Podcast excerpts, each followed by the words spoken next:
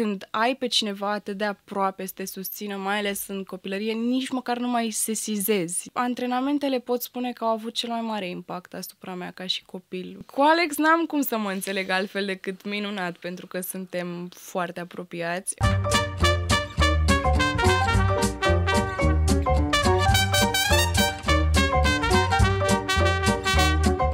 Bună seara! Suntem din nou la podcastul lui Damian Drighici. Vă mulțumesc mult pentru toate mesajele voastre. Chiar uh, uneori sunt uh, copleșit de atâtea mesaje și atâtea uh, e mail și cuvinte de laudă. Vă mulțumesc mult, încerc întotdeauna să aduc uh, oamenii special, oameni care fac ceva special, care își depășesc uh, condiția și în, uh, în această seară am un invitat uh, special. Uh, vă este cunoscută de pe micile ecrane. A fost uh, uh, finalista uh, Survivor uh, sezonului 2022. Da? 22 uh, este uh, model, uh, actriță, a studiat uh, actoria și în prezent uh, joacă într-un film uh, care să fie pe, pe marile ecran sau deja a apărut pe marile ecrane și sunt sigur că toți o să vă îndrăgostiți de acest film, se numește filmul Haita. O am invitată specială pe Elena Chiriac. Bună, Elena! Bună! Mulțumesc mult pentru invitație și pentru introducere. E o onoare să fiu aici astăzi cu tine. Cu mare drag! Ia povestește despre tine. Cine, cine ești?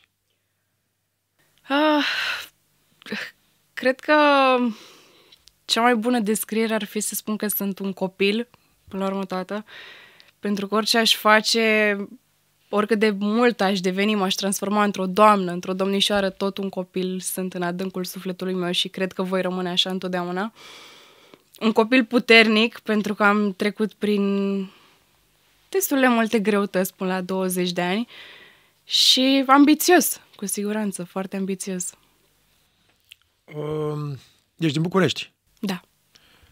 Uh, povestește despre copilăria ta. Cum erai ca uh, copil? Erai uh, burdalnică, nebunatică? Făceai prostii? Cum erai? Sau, sau cum? Am, am avut un frate care făcea toate prostiile astea, încât orice aș fi făcut eu, tot eram copilul la cu minte, pentru că nimeni nu putea să-l întreacă. Am uh, copilărit în București, dar verile la țară, în Curtea de Argeș, făcând foarte mult sport. Am fost sportivă de performanță de când mă știu, bac a fost în not, fie că a fost taekwondo, pe care l-am început la o vârstă destul de fragedă. Iar atunci eu n-am avut uh, zilele alea în care să mă joc în spatele blocului sau să am foarte mulți prieteni. Aveam, dar la antrenamente, pentru că viața mea întotdeauna însemna sport, antrenamente și muncă. Ok. Um, am înțeles că tai că tu face parte din media, dar nu media, este jurnalist, nu? Sau... A fost, da. A lucrat o vreme destul de îndelungată la Mediafax și face parte în continuare din media, dar mai puțin în ziua de astăzi. Am înțeles. Uh, în copilărie, ce ți aduce aminte? Care sunt uh, lucrurile care ți amintești din copilărie? Îmi amintesc că, cu siguranță, copilăria petrecută cu fratele meu, pentru că a fost una foarte explozivă. Am fost doi frați care nu prea se aveau la suflet unul pe celălalt și atunci acasă era multă luptă cu fratele meu.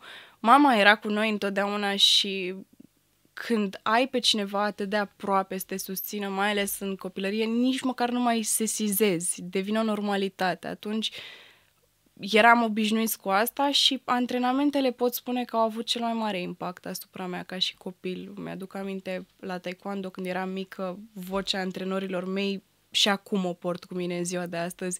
În fiecare lucru pe care îl fac, m- când devine mai greu sau când devin mai lene și îmi aduc aminte de copilărie și de cum trăgeau de mine ca să ajung, cred că cine am ajuns astăzi.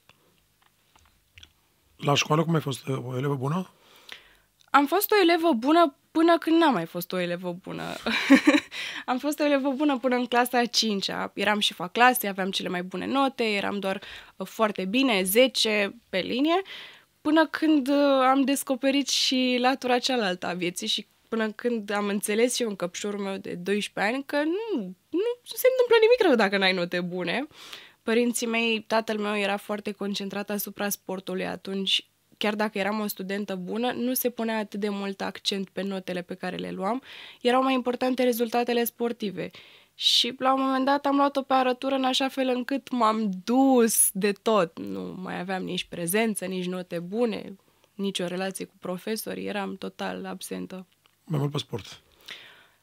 Nici sport nu mai voiam din punctul ăla. Voiam să ies, să mă distrez, să chiulesc, devenise... Perioada aia 14-16, nu?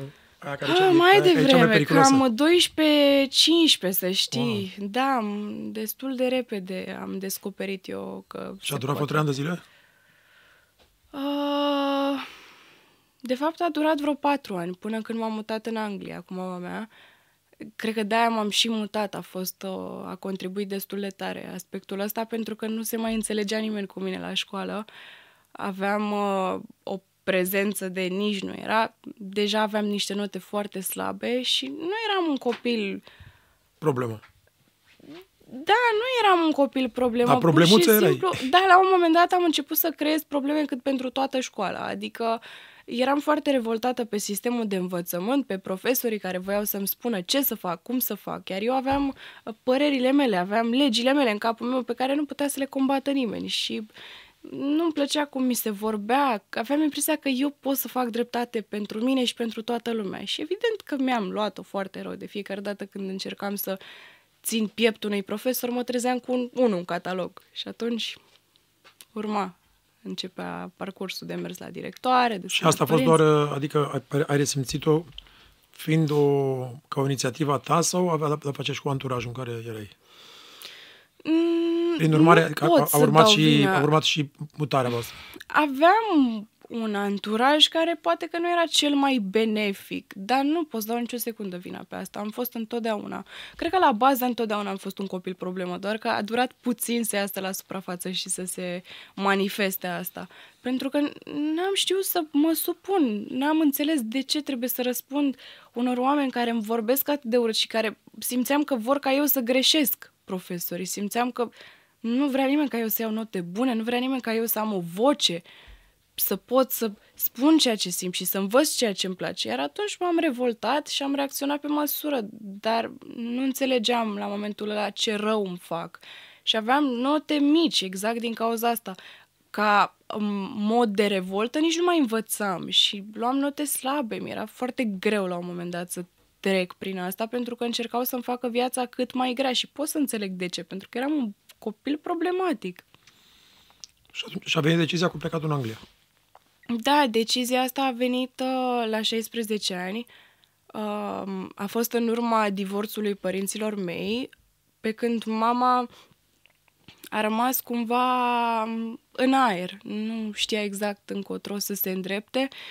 Eu deja eram foarte problematică la școală și schimbasem, cred că, patru școli deja într-un interval de 3-4 ani, adică nu se mai înțelegea absolut nimeni cu mine, dar în adâncul sufletului meu eu simțeam că pot să fac mult mai multe și că pot să că am potențialul de a face lucruri, de a învăța, de a reuși în viață, dar simțeam că tot ceea ce însemna sistemul de învățământ din România nu, nu doar că nu mă susținea, eram într-o luptă în care eu aveam doar de pierdut. Și îmi doream foarte mult să studiez actoria, lucru pe care mi se părea imposibil de făcut în România. Eu visam la ceva mult mai mare. N- Nu-mi plăcea ce știam. Și am decis cu mama mea să plecăm, să plecăm în Anglia, noi două de nebune. Și cum a fost experiența din Anglia? A fost greu, a fost foarte greu, pentru că eram obișnuită să fiu o prințesică în România. L-aveam pe tatăl meu care mă susținea în tot ceea ce făceam, pe tatăl meu care în orice problemă intram mă scotea, fie că era bine sau nu, că aveam dreptate sau nu. Și orice aș fi făcut, oriunde aș fi fost, știam că am în spatele meu un om care mă va susține indiferent de situație. Iar în momentul în care am plecat, pe lângă faptul că am plecat fără resurse financiare, am plecat de capul nostru, mama mea abia vorbea engleză, eu abia vorbeam engleză, nu mai aveam omul ăsta în spatele meu. Nu mai aveam, nu mai aveam pe tata pe care să-l pot suna la orice pas, care să mă susțină, că era altă lume, unde el nu avea nicio influență și mai mult decât atât am plecat foarte mult să-i demonstrez că eu pot și fără el. Pentru că în momentul în care ai pe cineva care te susține atât de tare, tu vrei să-i arăți că poți și fără, că tu n-ai nevoie. Și ne-a fost foarte greu. În primul an chiar primii doi ani. Am... În, ce, în ce an ați plecat? În 2018 am plecat. Mama mea a plecat cu trei luni înainte, iar eu am urmat-o mai târziu. A plecat înainte ca să găsească un loc de muncă, un loc în care să stăm, să poată să mă primească destul de comod. Și acolo cum a fost? Acolo te-ai adaptat ușor? Adică s-au schimbat lucrurile cu școala și cu totul? Am stat... Nu mai mergea fițele de aici, adică... Da, nu mai mergea cu fițe, cu comentat, cu figuri, ce aveam eu în capul meu la 14 ani. Uh, am ajuns în Anglia, pe lângă faptul că nu mai fusesem niciodată. Deci eu m-am mutat direct acolo și după o săptămână am început școala. Am avut în prima săptămână, chiar în primele zile, o audiție pentru colegiu unde am fost acceptată și am început. Dar mi-am dat seama că nu cunoșteam pe nimeni, că accentul la britanic era ca o chineză pentru mine, nu înțelegeam absolut nimic. Credeam că știu engleză, dar mi-am dat seama că nu știam engleză cum ar fi trebuit să mă pot descurca. Și dintr-o lume în care aveam o viață socială și eram un social butterfly, așa, și între prieteni și la școală, peste tot, m-am trezit că sunt singură pe un univers, pe, pe, pe o lume total străină. Și mi-a fost greu. Mama mea muncea foarte mult. Uh, eu am căzut într-o depresie la momentul ăla. Nici nu știam că e posibil așa ceva, că pentru mine ar putea fi posibil să simt atâta tristețe și supărare, că nu aveam pe nimeni și nu mă mai aveam nici pe mine. Nu înțelegeam nimic din ce se întâmplă în jurul meu.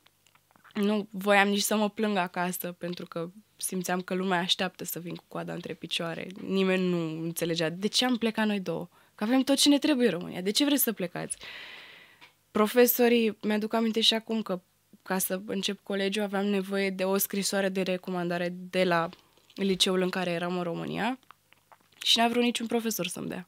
Wow. Absolut niciunul. Foarte greu, cu mult chin, am găsit o profesoară din anii trecuți care a acceptat cu greu să-mi dea o scrisoare de recomandare să pot începe colegiul. Pur și simplu, profesorii nu voiau ca eu să reușesc. Și le-am spus, vă fac o favoare, plec, doar vă rog din suflet, dați-mi o scrisoare. Da, scăpați de mine, e, e un lucru bun. Nu voiau să audă. Și da, toată lumea se aștepta ca eu să ieșuiesc, ca eu să mă întorc coada între picioare. De-aia nu voiam să vadă că sunt rău, că e greu. Eu tot voiam să prezint că sunt impecabilă, că nu mi-e greu deloc, eu fac față, n-ați avut dreptate și asta făcea lucrurile să fie și mai grele. Și acolo, primii, primul an sau de, cum a fost? Greu? A fost greu pentru că nu, nu înțelegeam nimic. Erau foarte mulți oameni cu...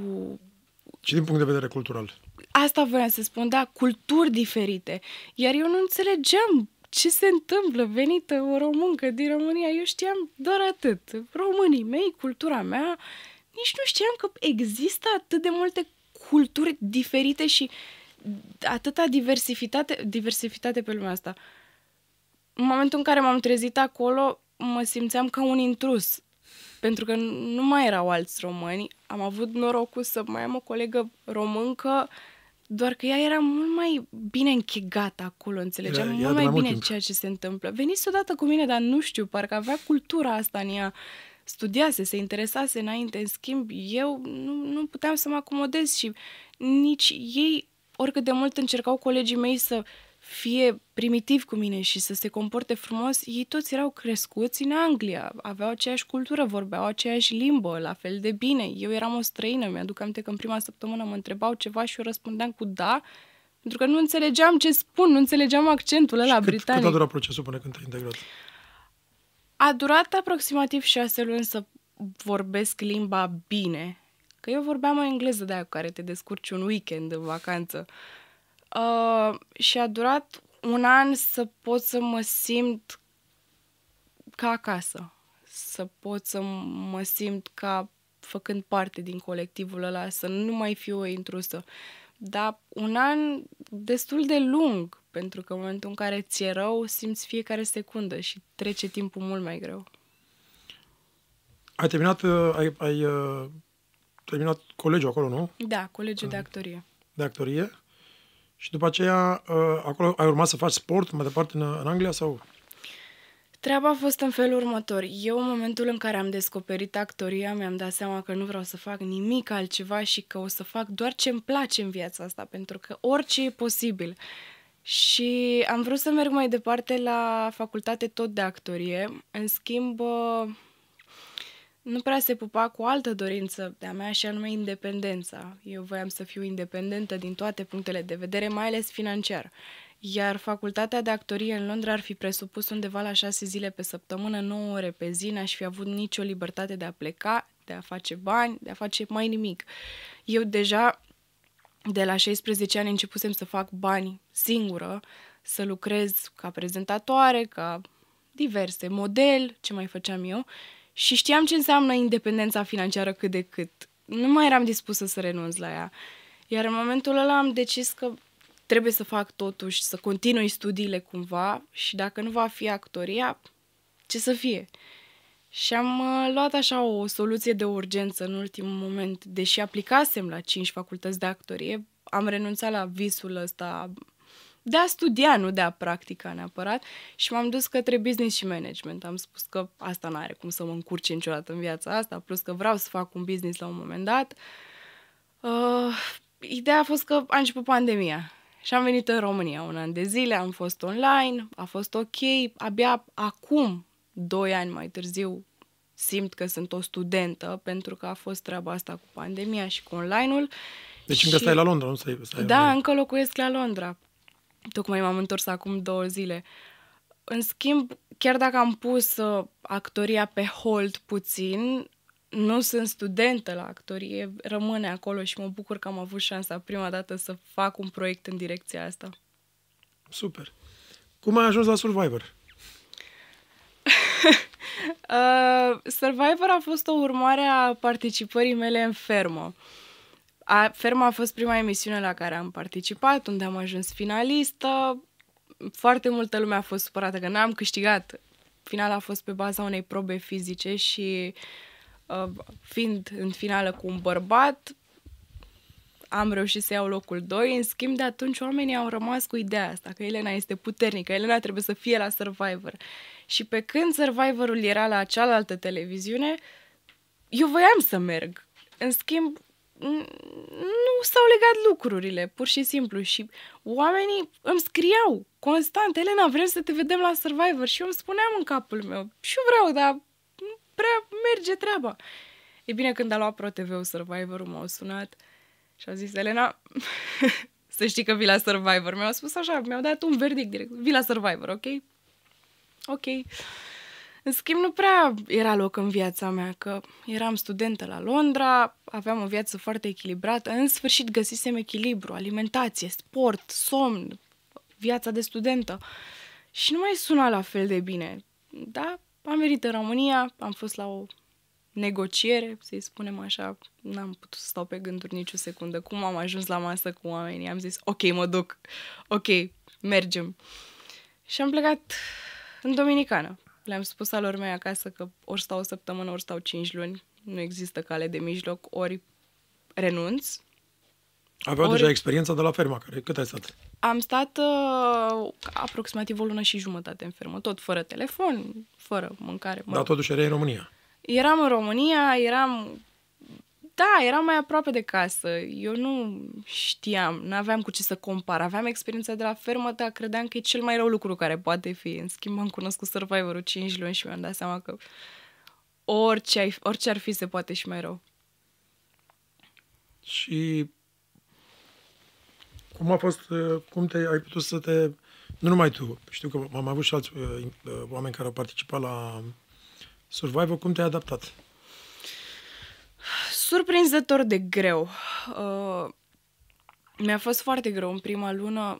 Mi-era foarte dor de casă, deși eu sunt plecată, cred că de la șase ani în cantonamente și sunt obișnuită să fiu plecată de acasă. Nu sunt atât de dependentă de părinții mei fizic. Mă simțeam ca un copil în prima zi la grădiniță. În fiecare zi din prima lună simțeam că am fost furată, abandonată, nu înțelegeam întâi mama, unde tata, aveam nevoie de sprijin, aveam nevoie să vorbesc cu cineva care să mă înțeleagă, eram înconjurată de niște străini care nu aveau niciun interes de a mă face pe mine să mă simt bine sau de a mă susține emoțional, de a fi lângă mine. Nu, era la joc, trebuia să câștigăm, ai nimerit țint, ai luat punct, ești bună, nu n-ai dat, ești varză. La revedere, nu interesa pe nimeni. Cu mâncarea cum a fost? Doamne, cât m-am lăudat acasă că eu nu sunt fomistă, că eu rezist la foame, că eu nu am treabă, eu țin diete, am făcut sport de contact, știu să pierd în greutate și am ajuns acolo, eram cea mai mare fomistă. Eram pur și simplu un animal. Instinctele primare mă dominau. Dacă vedeam sau dacă mi imaginam o vacă, un porc, visam doar cum mănânc tot animalul ăla. Nu puteam să visez altceva decât mâncare. Aveam momente în care vorbeam de mâncare 10 ore pe zi. Și nu-ți exagerez, 10 ore pe zi stăteam și vorbeam în detaliu cum gătești mâncarea pas cu pas, cum o iei, o duci la gură, simți papilele gustative, cum se topește. Eram nebuni. Iar eu, la recompense, cred că făceam cel mai urât. Mi-era cel mai foame. Nu mai puteam să rezist. În schimb, am rezistat, că n-aveam încotro, dar mi-a fost greu, foarte greu. Cât ai slăbit? Ah, am slăbit vreo 12 kg. 11 aproximativ. Și m-am îngrășat vreo 15-16, cam tot acolo. Asta într-un În perioada în care ai stat. Da. Adică am ieșit de și acolo asta s-a mai datorat, grasă. presupun, niște- unor probleme uh, hormonale. Da, probleme hormonale. N-am fost prima concurentă care a avut de-a face cu asta și în trecut, în sezonele trecute, fetele au, s-au confruntat cu aceeași problemă. În schimb, mă așteptam ca vârsta să-mi creeze un avantaj, fiind cea mai tânără concurentă. Mă așteptam corpul meu să se adapteze mai repede, nu o să fiu la fel, o să fac față, nu o să mă îngraș. Frica mea cea mai mare a fost să nu care cumva să mă îngraș la Survivor și am fost singura care a ieșit de acolo mai grasă, cum e. Deci ți-e frică de aia, nu scapi. A fost greu să mă văd umflată. Mi-aduc aminte și acum că când am început să mă umflu în fiecare dimineață, stăteam și mă apucam de fălci să văd cât de umflată sunt astăzi și întrebam pe fiecare în parte, le spuneam, te rog, spunem sincer, dar nu mă miți, sunt umflată, cât de grasă sunt. Și îmi spuneau toți, ești ok, nu e nicio problemă, n-ai nimic, ești bine. Mă uitam în jos, nu mai vedeam picioarele de burtă, arătam ca o gravidă, eram atât de umflată. Și e greu pentru o fată la 20 de ani să Și treacă după prin Survivor, cum ai ajuns la... Cum ai ajuns să fii în filmul Haita? Despre asta vreau să vorbim. Uh, cred că prima, prima discuție pe care am avut-o despre filmul ăsta a fost cu Matei Dima, care mi-a spus am un proiect pentru tine. Și am zis, ok, ce poate să fie? Ne-am văzut și mi-a povestit de personajul ăsta negativ, de fată rea, dură, care bate pe toată lumea. Și eu am început să râd, am spus, Matei, tu ești sănătos la cap, asta sunt fix eu. Uh, mi-a zis că regizorul a urmărit tot sezonul de Survivor, motiv pentru care i-ar plăcea ca eu să joc personajul ăsta, dar bineînțeles a trebuit să trec printr-un casting. Am trecut de castingul ăsta. În schimb, uh, mi s-a părut interesant că personajul meu este cumva inspirat din fapte reale și are un sâmbure de adevăr în el, în schimb este dus la o extremă mare și înaltă. E o tipă foarte dură care bate pe toată lumea și fix cum eram eu în Survivor. Ce tare! Cât timp a durat, au durat filmările și cât timp... uh, Pentru mine a durat o lună. Am venit din uh, Londra, special, am plecat de la facultate, am stat în România, o lună dedicată filmărilor, cu trezit la 5 dimineața în fiecare zi de filmări, ajuns seară, acasă seara la 7-8, deci câteva ore bune. Au fost zile și zile, au fost zile mai bune și zile mai rele, pentru că era foarte frig și statul afară câte 12 ore în frig nu e tocmai un vis. În schimb, a fost o experiență superbă pentru mine. Cine sunt ceilalți protagoniști și cum te înțeles cu ei? Cu Alex Delea și cu ceilalți? Cu Alex n-am cum să mă înțeleg altfel decât minunat, pentru că suntem foarte apropiați. Uh, ceilalți protagoniști sunt Matei Dima, Antonia, care pentru mine a fost o onoare să cu care a fost onoare să joc în același film, pentru că sunt fan ai de când mă știu. Vlad Brumanul, care este un actor foarte bun. Mai departe o avem pe Anca Dumitra, tot într-un personaj negativ. Sergiu, Sergiu, colegul meu, Sergiu Smerea, îl joacă pe junior. O să vedeți, e, e frumos, o să vă placă. Și Alex, Alex Delea, care mm, e partenerul meu în orice am face. Ce poți să ne spui alte lucruri despre film? La ce să ne așteptăm? Cred că nu s-a mai văzut așa ceva. Cred că în România nu am ajuns încă la nivelul la care e haita. În schimb, vom ajunge odată cu lansarea filmului. E un film de acțiune românesc, comedie, cu actori buni, cu persoane publice foarte iubite, pentru că e un aspect care contează și asta, să vezi oamenii pe care îi iubești cel mai mult toți la un loc într-un film. Uh, e un film în care s-a pus foarte multă muncă și s-a investit foarte mult. Sunt niște scene de acțiune demențiale în care în unele din ele am jucat și eu, în altele am trebuit să le văd cu ochii mei și abia aștept să le văd pe ecranele mari. Cred că oamenii or să se distreze și cred că o să creeze o bună stare pentru fiecare om în parte care va merge în cinematograf, pentru că e un film bun și una e să vezi un film bun american, dar alta e să vezi un, film, film românesc. bun românesc, cu oamenii tăi preferați. Cu cine te-ai înțeles cel mai bine din, uh, din echipă? Din echipa Sau cu cine filmului. nu te-ai înțeles? Cu cine... Cred că m-am înțeles cu toată lumea. Cred că dacă sunt acasă mâncată în uh, pătuțul meu, am, am capacitatea de a mă înțelege cu oamenii din jurul meu. Uh, cel mai bine, oriunde aș fi, dacă e și el, o să mă înțeleg cu Alex, cu Alex Delea, pentru că suntem extrem de apropiați și cinci luni împreună în junglă nu se șterg cu buretele atât de ușor. În schimb, m-am înțeles bine cu actorii cu care am jucat, pentru că, bineînțeles, într-un film nu te întâlnești cu toți actorii. Normal. Uh, m-am înțeles bine cu Antonia, mi-a plăcut foarte mult să joc cu ea. Am avut niște scene de bătaie demențiale și am petrecut foarte mult timp împreună pe set, un timp în care nu ne era ușor, că erau coregrafii grele de bătaie și a trebuit să ne înțelegem una pe cealaltă, să lucrăm împreună. Și cu Matei a fost o plăcere să lucrez. E un om minunat care depune foarte multă muncă și pune mult suflet în ceea ce face. Dar da, să răspund la întrebare cu Alex, oriunde aș fi eu să mă înțeleg cel mai bine. Care sunt planurile tale de, de viitor după Haita? Oh, planurile mele de viitor sunt cam de pe o zi pe alta, deși am uh, o viziune despre ceea ce vreau de la mine în viață, tot de pe o zi pe alta trăiesc. O să mă întorc la Londra. Sunt uh, în continuare studentă, deci trebuie să-mi reiau viața de studentă. Îmi place să trăiesc la Londra și mi-ar plăcea foarte mult să pun în practică ceea ce fac în România și acolo. Adică cât un pic din televiziune, cât un pic din actorie, să pot să îmi construiesc viața pe care am reușit să o construiesc aici și acolo. Deci, în mare parte, voi depune toată energia în direcția asta. Să-mi... Vezi Londra ca fi un loc cu oportunități mai multe pentru ceea ce vei tu să întreprinzi? Cred că da, da. Cred că Londra mi oferă mai multe oportunități din punctul ăsta de vedere. În schimb, nu văd Londra locul în care să trăiesc toată viața de acum încolo.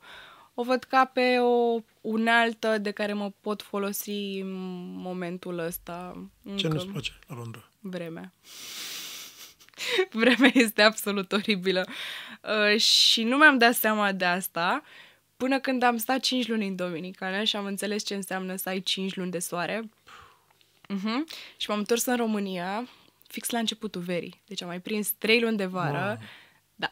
Eu am avut, uh, da, aproape un an, pentru că a De fost vară. și o toamnă, da, mai mult de jumătate de an de vară, de soare, de vreme bună și am și călătorit. De-aia când am revenit în Londra după Survivor, m- venea să mă duc să mă închin undeva să plâng. Mi-era foarte greu. Și din momentul ăla mi-am dat seama că dacă tot muncesc și dacă tot țintesc undeva, hai să mă poziționez și eu undeva cu soare, să fiu și fericită, dacă se poate. De soarele îți place, îți place foarte mult. Da, e atât de frumoasă viața cu un soare deasupra. E atât de frumoasă viața cu lumină, pe plajă. Să-ți imaginezi 5 luni acolo. Deci Londra nu e tocmai locul potrivit pentru asta. De obicei, în, uh, în, în finalul capsulei, cum avem astăzi, că asta e o capsulă special ca să, să, să vorbim și despre, despre film, uh, îi întreb pe fiecare invitat să-mi povestească puțin sau să-mi spună uh, care ar fi o, un citat din toate experiențele pe care le-ai avut până la vârsta ta și ai avut o grămadă de experiențe, adică ce crezi tu despre viață ceva care să rămână acolo, nu citat de la altcineva, al tău, adică personal. Adică, băi, trăiește viața, după visele tale. Adică ce, ce crezi tu, care este motoul tău? Uh, nu știu dacă pot să încadrez asta într-o propoziție, dar să spun... O mai lungă. După ce mă ghidez eu și ce am observat că funcționează la mine, cred că este definiția despre a fi puternic, că include să și cazi, înseamnă să fii și doborât în același timp și să nu-ți fie frică de asta. Eu am înțeles că cu cât accepti mai mult vulnerabilitatea, cu atât ești mai puternic, să-ți dai voie să cazi și să-ți dai voie să fii slab, pentru că a fi puternic nu e doar despre asta, cred că e despre procesul de a te ridica constant și de a deveni tot mai bun. Și ca să devii mai bun trebuie să fii și jos câteodată. Eu am înțeles asta și am înțeles că, na, fiind o luptătoare, am crezut că trebuie să mă țin acolo sus, n-am voie să cad, n-am voie să fiu slabă și am căzut de câteva ori de nu mai știam să mă ridic, dar în momentul în care m-am ridicat am înțeles că despre asta e puterea. Super. Mulțumesc mult, Elena. Și eu îți mulțumesc Îți doresc mult succes mult. și abia așteptăm să vedem uh, haita. Și eu abia aștept să vedeți. Mulțumesc, la îți fel. Mulțumesc mult.